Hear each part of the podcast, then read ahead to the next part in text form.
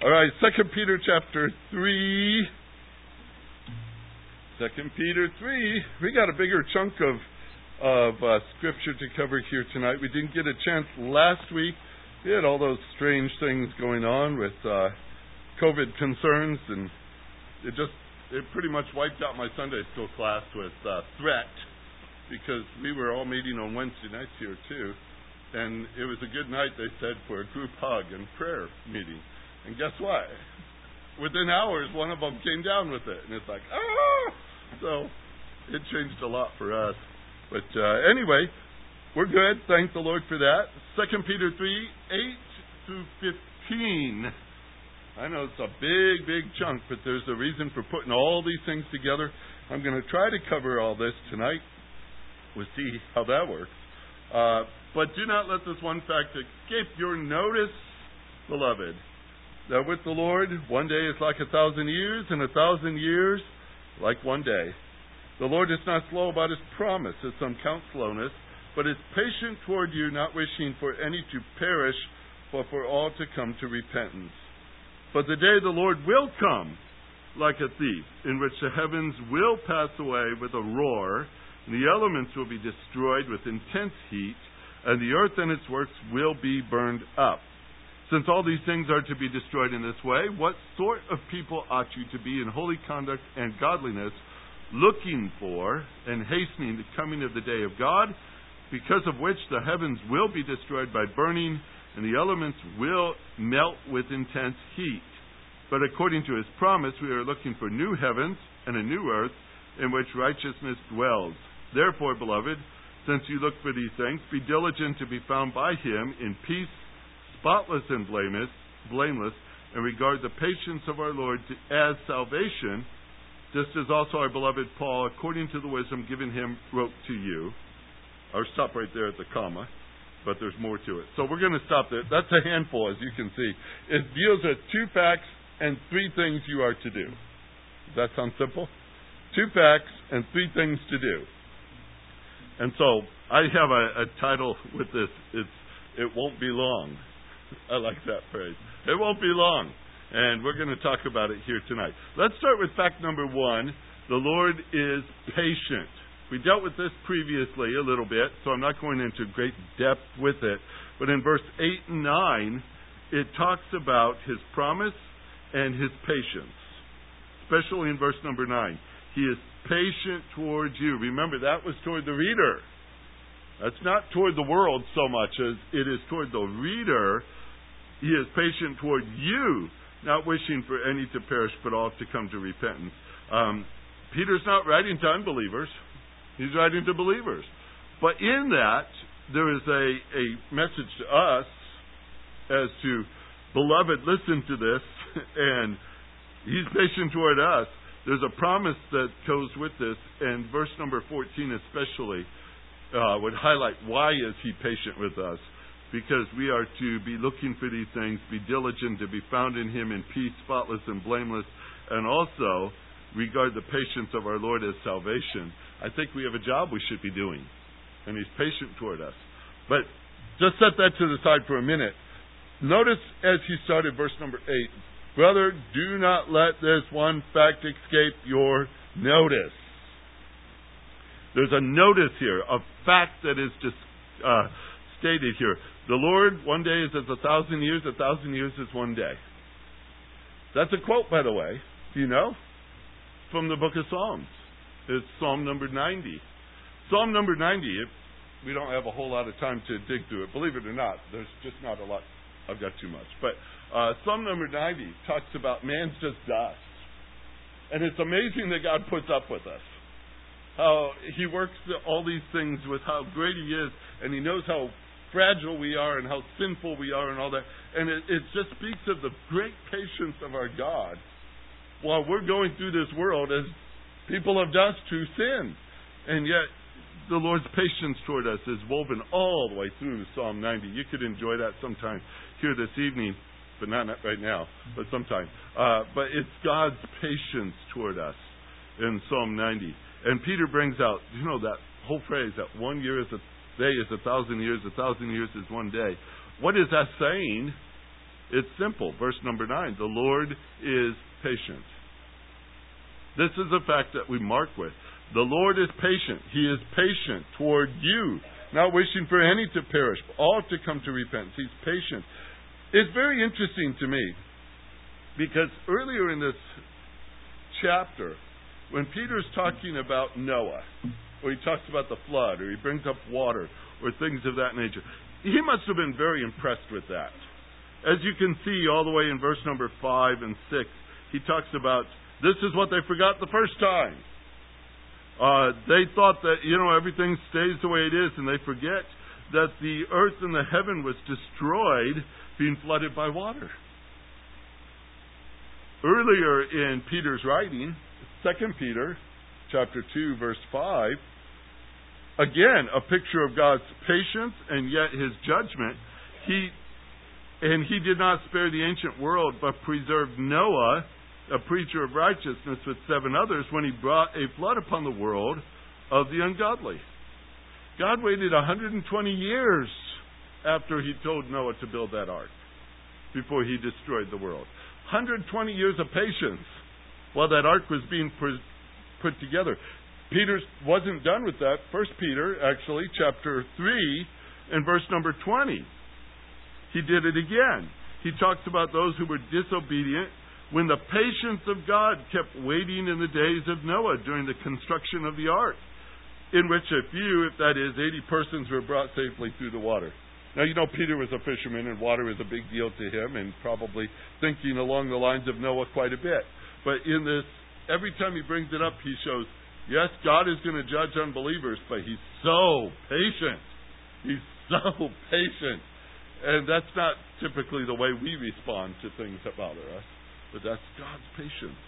And this one fact is set before us because that's the character of our God. He's long suffering. Long suffering. Isn't that a, a, a, something a believer ought to be too? Fruit of the Spirit love, joy, peace. That's the same word. Yes, it is. It's supposed to be our characteristic long suffering. And by the way, 1 Corinthians 13, love, love is patient. Same word. It keeps showing up in Scripture talking about how exercising patience is really a description of what God has done in our lives, how He has changed us to be like Him, and what He is ultimately. And I know I maybe it's just me, but I look out at the world, I see the you know headlines of the paper, and I say, "Oh Lord, come now." You know, my patience is a little thin when I read things like that, but God sees that all the time. And He's patient. But that doesn't mean He's negligent. He's patient. That's fact number one, we said. His patience will end. Verse number 10, that's fact number two. But,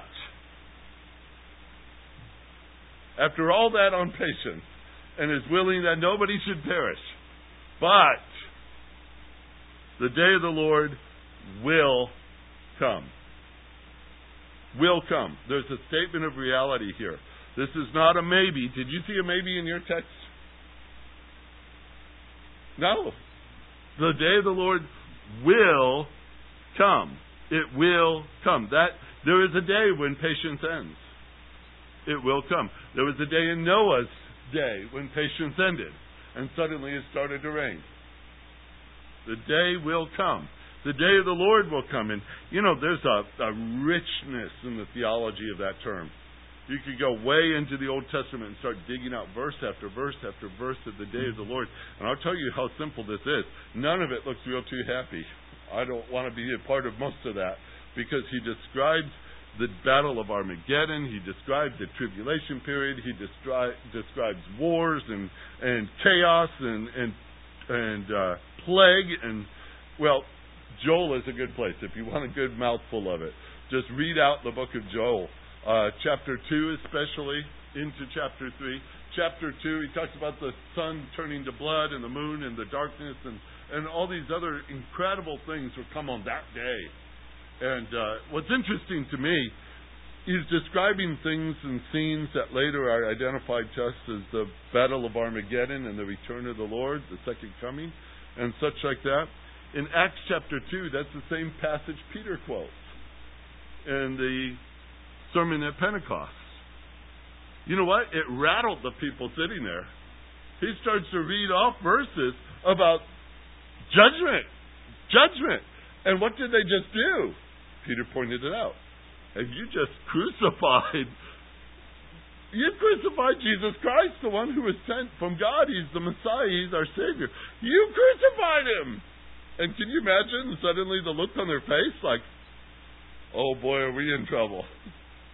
And he uses this same passage out of Joel, rattles them good, and they suddenly said, What do we do to be saved? Because they knew they were in trouble.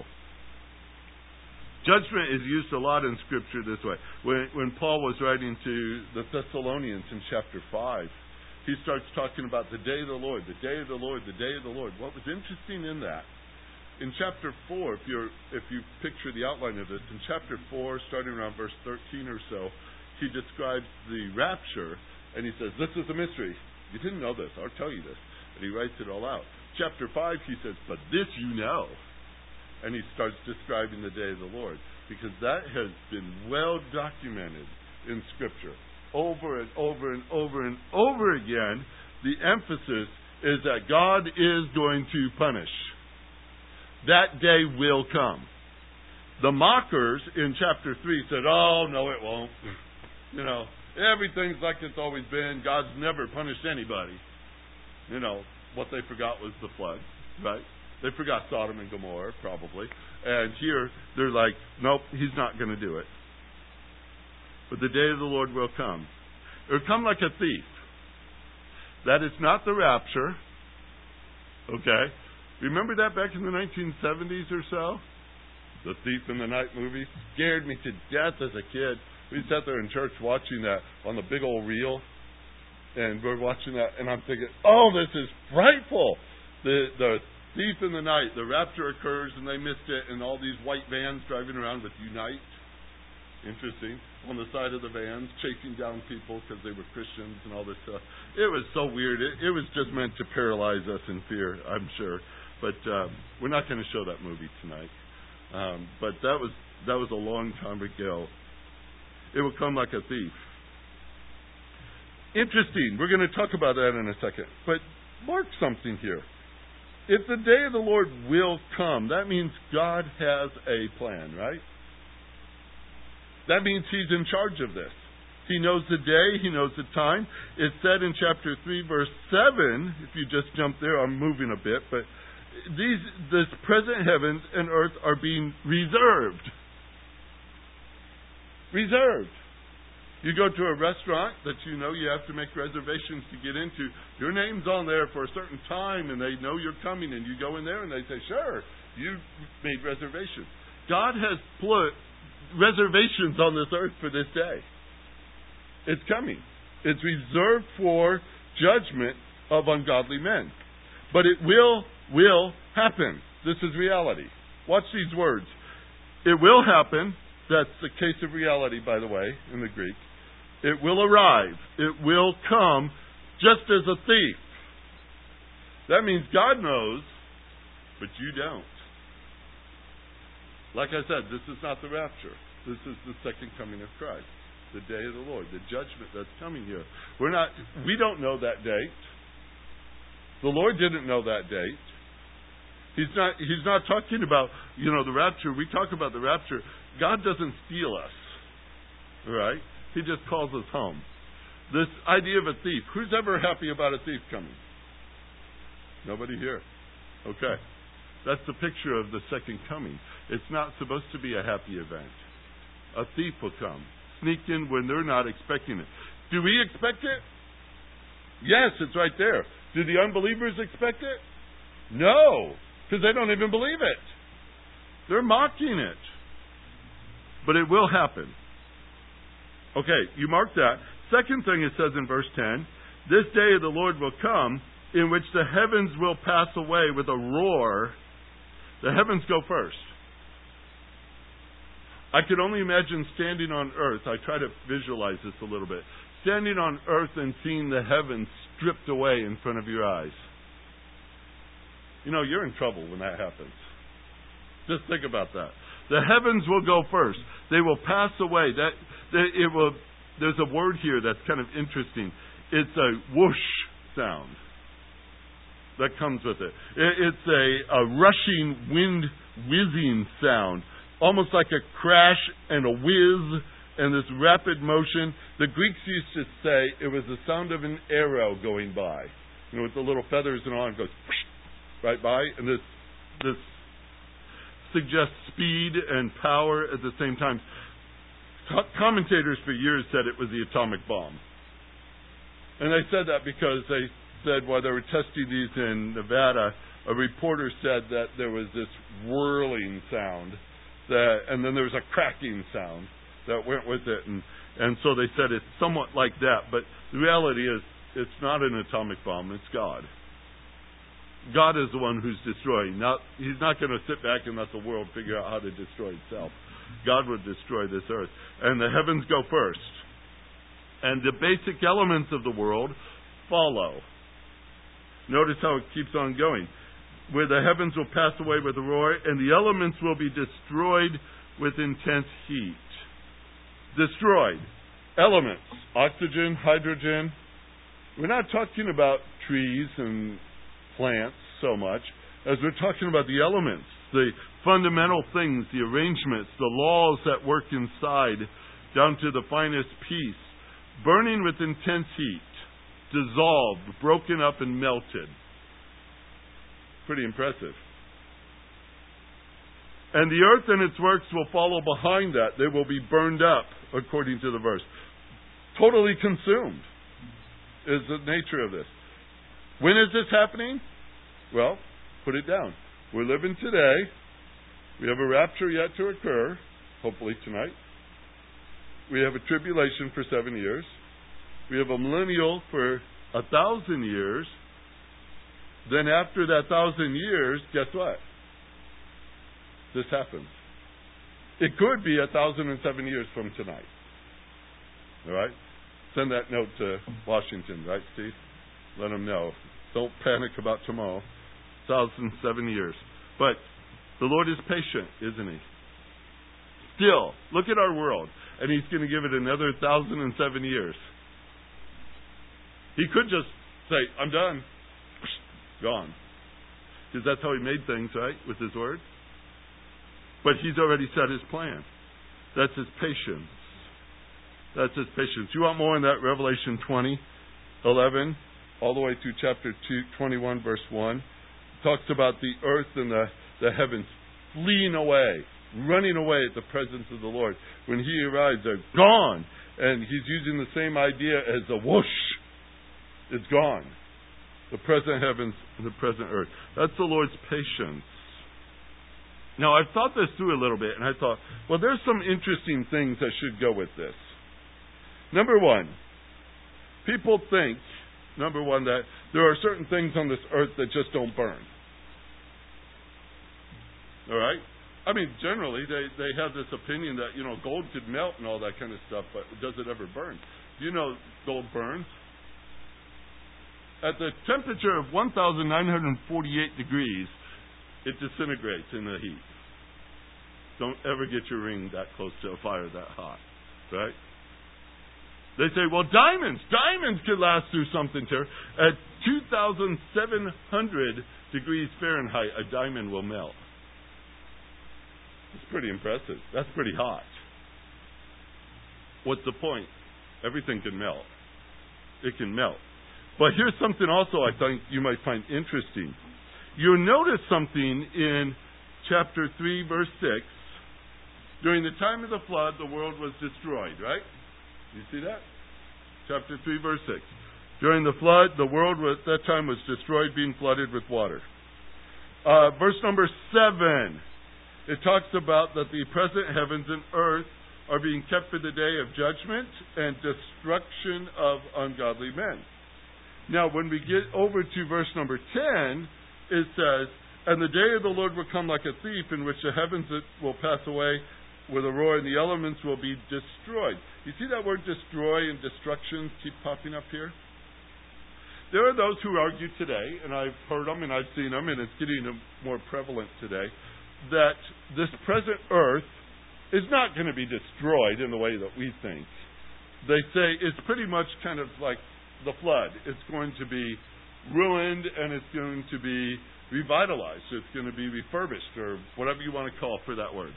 Uh, that is a common understanding in eschatology today that we're not getting a brand new earth, like it says later on in verse number 13. It's not brand new earth, it's, it's a, lack of a better word, refurbished. It's going to be cleaned up, it's going to be fixed, you know, uh, those kind of things. You could buy computers this way now, can't you? A refurbished computer. Do you trust them? That's a different question. All right. So, anyway, I was looking through these words and I thought something very interesting popped up because my personal opinion is that verse number 13, a new heaven and a new earth is not the same as the present heaven and the present earth. And I'll show you why I think that. Verse number 6, destroyed. The world that was destroyed by water. It was technically called ruined. The Greek word is the word for ruined. It was made useless in that regard. It was destroyed in that sense, and that was because of what the water did to it. Did it disappear? No. Same earth. When it gets to verse number 7, it talks about the destruction of ungodly men. It's the same word. It means ruined. Now, that says something theologically very important to us because when a man who refuses, who's ungodly, refuses the blood of Christ or forgiveness of sins or salvation, any term you want to put in there, and he goes into eternity, he doesn't disappear. He's not annihilated. He's not gone. He's still alive. And they use the word destroyed there or perish there. Yes, John 3:16 the same word. He is still alive, but he's ruined if the word is, is understood. He's destroyed. He's ruined. There's nothing good coming out of that. Right? That's the word that Peter uses for those instances there. When he jumps down to the fire, he's talking about in chapter 3, verse 10, and it says that the uh, elements will be destroyed. He uses the word luo, a different Greek word. Luo is a fun word. It just spells L U O. L U O, luo. Um, it is the word we teach all of our Greek students when they have to learn to parse out verbs in the present tense and in the uh, future tense and in the past tense of all the various forms. That we use the word luo for our paradigm for all of them, all of them. They see that word for four years, four semesters. That's the only word they see on a verb chart that you know they have to memorize. This luo word. It means to loose, to untie, to destroy. All right? Now, I tell them when they learn the paraphrase, I am loosed, you are loosed, he, she, it is loosed. All right? Those kind of words. I, I walk them through that. On my quizzes, they write back, I am destroyed, you are destroyed, he, she, it is destroyed. Because they use the same word, they just flip the, the words. They just love to destroy the Greek language, I guess, but they bring that up all the time. And I tell them, well, that's fine. I don't mind seeing it on the quizzes when they answer them. But it's also the word used when they went and loosed the donkey that Jesus was to ride on. Don't put the wrong word in the passage because they didn't destroy the donkey, they just untied it. Now, what's all this about? This little luo word is different from the upper words you just saw. Luo means to untie something, and he's talking about the elements. Bust them apart, untie them, let them loose. And we have learned over time that when you take an element and you break it in half and split it and all these, guess what happens? Wow, it's incredible, isn't it? This is this is Greek back from the first century AD, talking about something that scientists have just discovered in the last century or so. That elements can bust apart and they're they're destructive as can be.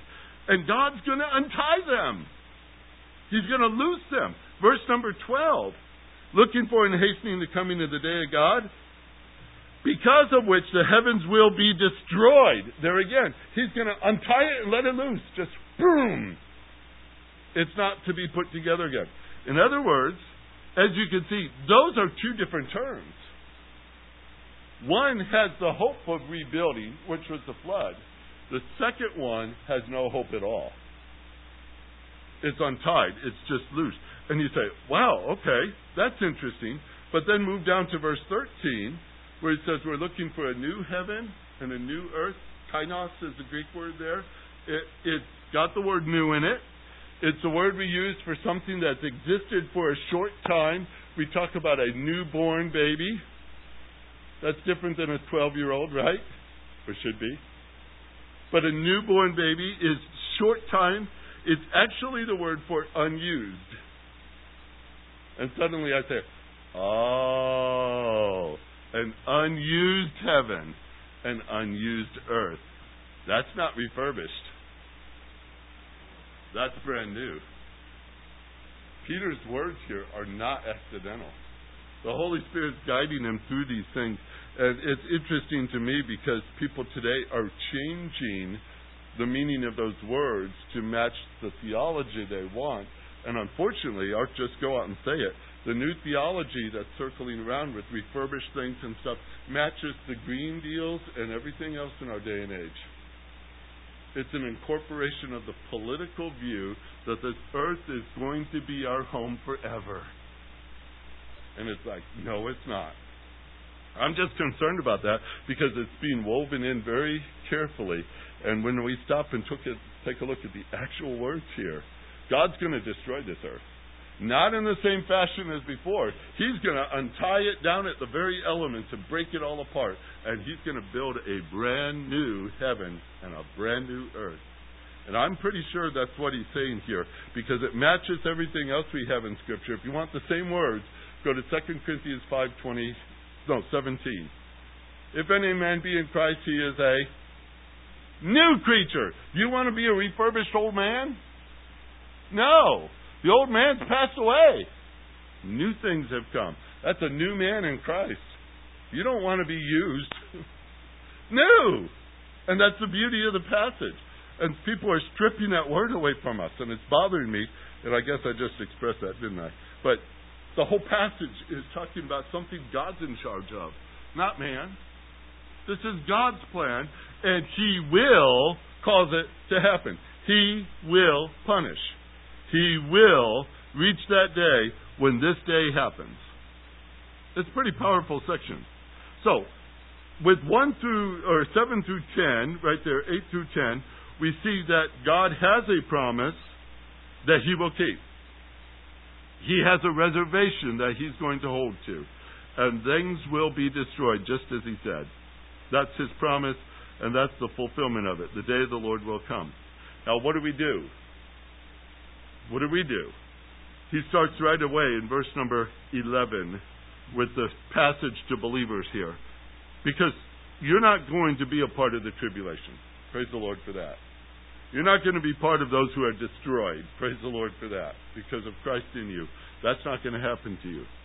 But what you do need to respond to in verse number 11 since all these things are to be destroyed in this way, what sort of people ought you to be in holy conduct and godliness? What's going to last forever? The things of this earth? No. But what do we invest so much into? The things of this earth. That's what people do. And we tend, sometimes we get so wrapped up into it when he says, you know what really counts for all eternity? Godliness. Godliness, holy conduct. The right reaction of a believer. It, it's all the way through this book of Peter he says, consider your conduct, consider your conduct, consider your conduct. You know, verse number 11 is not a question.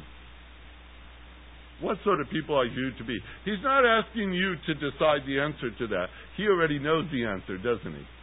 You don't see a question mark at the end of verse 11, do you? No. It's a statement. It's something you ought to be. The word ought is the word for binding. It's, it's your obligation. It's what is necessary. In light of God's promises, in light of God's patience, in light of God's punishments, we have an obligation. What ought we to be? What is right now necessary? And he's not talking about the future, he's talking about right now. It's a present tense verb. Right now, what is it we're supposed to be? Well, we're saved, right? That's good. All right? We're, we're saved from condemnation, aren't we? Romans 8, is it? Verse 1? Therefore, any man be in Christ? Nope, that's not it. What is it? Having been justified by faith, we have peace with God. Is that it? What's the one that talks about we are therefore is there is no condemnation to those that are in Christ Jesus? Is that eight one? What's that? Romans eight one. Yes, that's the one I was thinking of. Okay, no condemnation. We've been justified. Um, we're free from the wrath of God, aren't we? Yes, that is also true. We can find verses for that. If we're saved from it, sin, penalty of sin, the wrath of God, condemnation, if we're saved from it, should we still live in it? That sounds like Romans 6 suddenly, doesn't it? If we're saved from ungodliness, shouldn't our life reflect that? What ought we to be? Peter could have used that with any passage in Scripture and brought that up. What ought we to be in light of who we are? We're to be holy. Holy. Set apart is the word. It's the same word for sanctified. Set apart from sin. Yes. Set apart to God. Because set apart is not just, you know, nowhere. We're set apart for a purpose. We're set apart from sin, but we're set apart to God. There's our purpose. And he says you're to be holy. You're set apart in your behavior, the way you live. You're set apart in godliness. Godliness is an interesting word. It means good reverence. Good reverence is the nature of godliness. And you've been bought with a price, therefore glorify God in your body, Scripture says. We can go through all the way through this with different responses, but you know where it starts. It's right here. What's a believer's response to the nature of what Peter is preaching here? Number one, we're to have holy conduct and godliness. That's the way we're supposed to be living right now in light of the fact that we know the future. Live that way. It's a it's not a question, I told you. It's an exclamation more than anything else. Because the world mocks at the God's judgment. We saw that. They go on living ungodly lives, chapter 3, verse 3 here. The believer knows this judgment is going to occur, so it propels him to live a set apart life. Our world desperately needs Christians who live set apart. We need that today. We need people to understand that I need to get away from the things that God's going to destroy. They're pointless. They're, they're, they don't have value. Why invest so much into that when He wants me to invest in my conduct that is holy? Remember, Peter said it this way too Be ye holy, God said, because I am holy.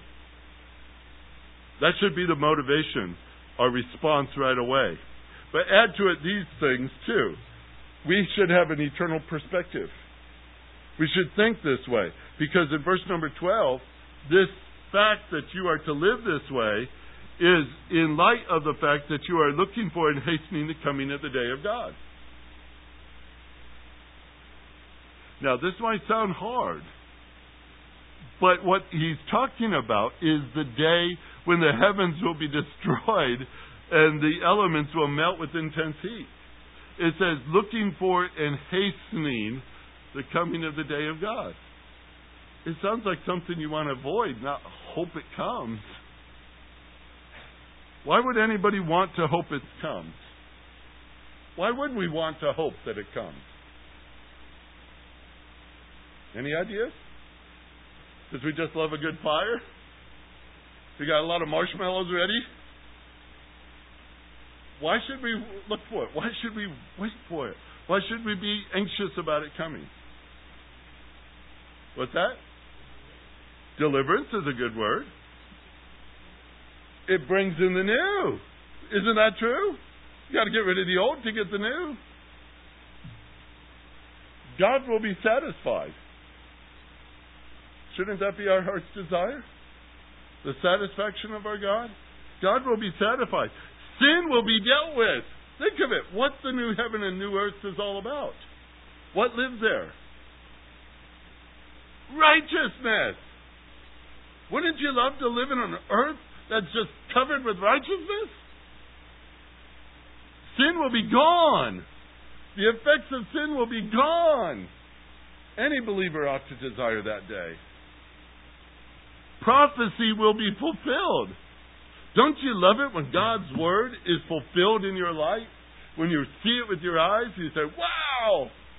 That's just what he promised. I think of this when I think of that that leper, the day Jesus came to him. I love this story. Almost it makes me cry. This poor leper, he's doomed. He's he's he's got the leprosy, and you know how that works. And he's coming through, and Jesus goes and heals him. And he tells him, Now go show yourself to the priest. And most people say, Okay, what's that all about? Back in the law code, the priests were given the instructions on how to purify a leper. That had never happened before. Naaman was sent off. He wasn't a Jew. Remember Naaman the leper? He wasn't a Jew. But this was the first Jew healed of leprosy, presenting himself before the temple and the priest saying, Okay, let's do the law thing. And they're like, What? What? What? Fulfilled for the first time. Can you see them blow their minds trying to figure this one out? Lepers don't heal. Wouldn't you have loved to have been there that day and see prophecy fulfilled? Why else would God have put that in the law code? He needed it later. These things are going to be fulfilled. And we should want that. We should desire that. I know it's a horrible event, but look at this. God satisfied. Sin is dealt with. Prophecies fulfilled. That's so exciting. Everything is made right. Everything is made right. That's what it says in verse number 13. There is a new heaven and a new earth in which righteousness dwells. Imagine that. Everything right. Whew. We anticipate this. You know, God promised it. Right there, you read it. You're not going to be disappointed. You're not going to get up there and say, oh, this isn't what I wanted. All right? It's going to be fulfilled. Righteousness will dwell there permanently permanently. This word for dwell, this is such a cool little Greek word. If a visitor comes and stays in your house and uses this word, you might as well make his room up forever. He's not leaving. All right? If he ever says that word, I'm not going to tell you what it is. You have to look it up. But if he comes in and he says, This is where I'm going to dwell, he's not leaving. And that's the word that they use here. It's where righteousness dwells. And I'm just looking forward to seeing what does an earth look like like that.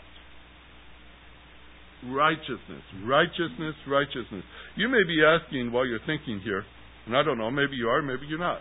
Why did he destroy the heavens? I mean, we're going to heaven someday. We like that and all that stuff. Do you know heaven has Satan's footprints all over it? He's up there all the time, isn't he? What does he do about the brethren? accuses them day and night. Wouldn't it be glad you'd be glad to know his footprints aren't in the new heaven and new earth? Gone. Never touched with his presence. Never. I, I just think, wow, this is really great. Okay, so we're supposed to consider our conduct. Consider your efforts as well. Look in verse number 14. Therefore, beloved, since you know you anticipate these things, be diligent there's our, that's a verb, by the way. That's a, imperative verb. That's a command. He says, "Be diligent to be found by Him in peace, spotless and blameless." To be found that way. To be found that way. How do you want Jesus to find you when He comes again? Look at three things you can be involved in right now. It goes right back to the basics of it all. You're growing in God's grace you have patience, you have knowledge, you know what's going on, but you're found in peace and spotless and blameless. What great adjectives those are. Something to aim for. That's our efforts. We should invest in those things. We should be diligent in those things. It's very interesting to me when I, I'm going through Scripture, there's like a, a theme that keeps running, page after page after page, and it goes like this Sin, judgment, patience, forgiveness, changed lives, greater understanding of sin, more appreciation for judgment, thankfulness for patience, greater understanding of forgiveness, live lives changed even more to be like Christ, greater view of the gap between holiness and our sinfulness, and it keeps growing and growing as we understand it more and more. Today we might be very happy to have our sins forgiven. Down the road we're going to say, "Wow, wasn't that a great thing? Our sins were forgiven." And then down the road we're going to say, "That's amazing, our sins are forgiven." Because this is really the struggle of Romans chapter 7. That's where you're in right now. The things you want to do, you don't do. The things you know you should do, you don't do. And these kind of things that line up in, in life, it's like a chapter right out of our book. And yet, this is what growth looks like. We keep seeing the process where our sins forgiven and our lives are changed, and God is patient, and we grow, and we grow, and we grow. And isn't that what Peter says by the very end of the book? Grow in the grace and knowledge of our Lord and Savior Jesus Christ. That's going to take effort. It doesn't just happen. We're to grow in it, grow in it, grow in it. And so consider your efforts to be found this way and consider others. Last one in verse number 15. Regard the patience of our Lord to be salvation. Every day that we get gives us one more opportunity to share this with somebody else. To share it with somebody else. He says, Paul wrote this down. Our beloved brother Paul wrote this down with his wisdom that he wrote these things to you. And he, he speaks about, yeah, Paul writes this down. This is what it's about. Peter's writing this down. This is what it's about. Every day there's a, a purpose here. Why are we still here? You ever hear people ask that question? Mostly older people. when they get somewhere around 95 ish or so, they start asking that question Why am I still here? I hope it's that late. I don't know. But they, I've heard it so many times in my life. As a pastor, talking to elderly folks in the church, always, why am I still here? I don't know why. I'm good for nothing. And I always remind them, no, you're good for something really important because I need prayed for. And you're here and you can pray for me. My dad was good about that. He was always praying for us, and it touched my heart to hear it. That he's blind and he can't drive and he can't do this and he can't do that, but he says, I could pray for you. And yet, when things were really tough, he started asking those questions. Like, why does the Lord still linger? Why doesn't he come for me? Why doesn't he come for me? Well, there's a reason why. It's not that God's forgotten you or somehow you're put on that backlog of appointments in His book. You know, He's left us here for a purpose. And if we as believers know what's going to happen, especially to an unbeliever, who's the one to tell them? We are. We are. And it turns right into the whole point of evangelism, doesn't it? So, understanding this whole passage kind of reflects back on us in a mirror as to our maturity in understanding these things and our response to it. You know how God has worked in our life to spare us these things, and we can't just walk around and say, It's nothing to do with me, and walk off as if it has no effects on us. It's supposed to drive us to our duty, our obligation right now to live godly lives and to share that message with others because this day is coming. This day is coming. And that's the push of a chapter like this. It's a powerful section, and I just kind of bounced on the highlights as we went through this. But I recommend you dig into it a little deeper and see these things and see what the Lord would do to challenge your heart to say, I will be this way because I know our time is short. I believe it's short. Do you? I think so. All right. Heavenly Father, help us. Help us understand. Help us to respond. Help us to move forward.